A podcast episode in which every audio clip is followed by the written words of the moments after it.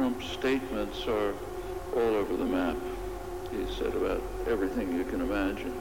But there's some things on which he's very consistent, very consistent. Uh, one of them is that he wants to drive the world to disaster as quickly as possible. And it's a remarkable comment on the media in the United States and internationally that they do not comment on this.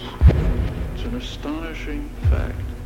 His positions, the, one of the major crises that we face, uh, everyone should be completely aware of this, is uh, the threat of environmental catastrophe.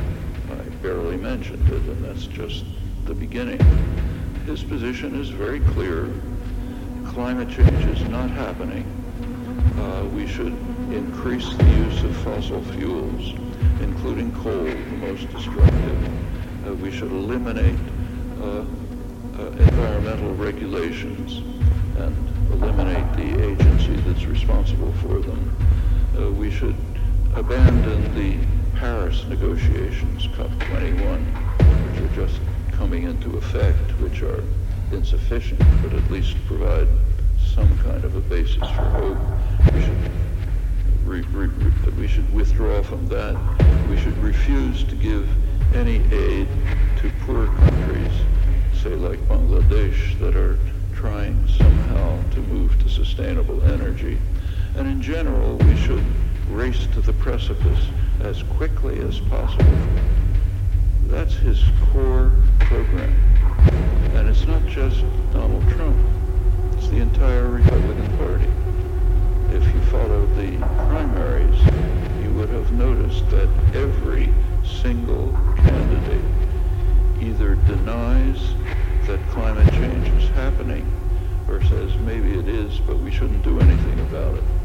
In other words, major political party in the world's richest and most powerful country, most powerful in history, which is sure to set its stamp on uh, future history, immediate history, uh, that party is calling explicitly for destruction of the species, virtual destruction of the species.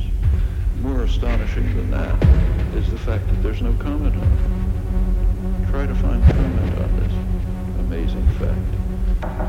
Virtually nothing. That's one of his policies.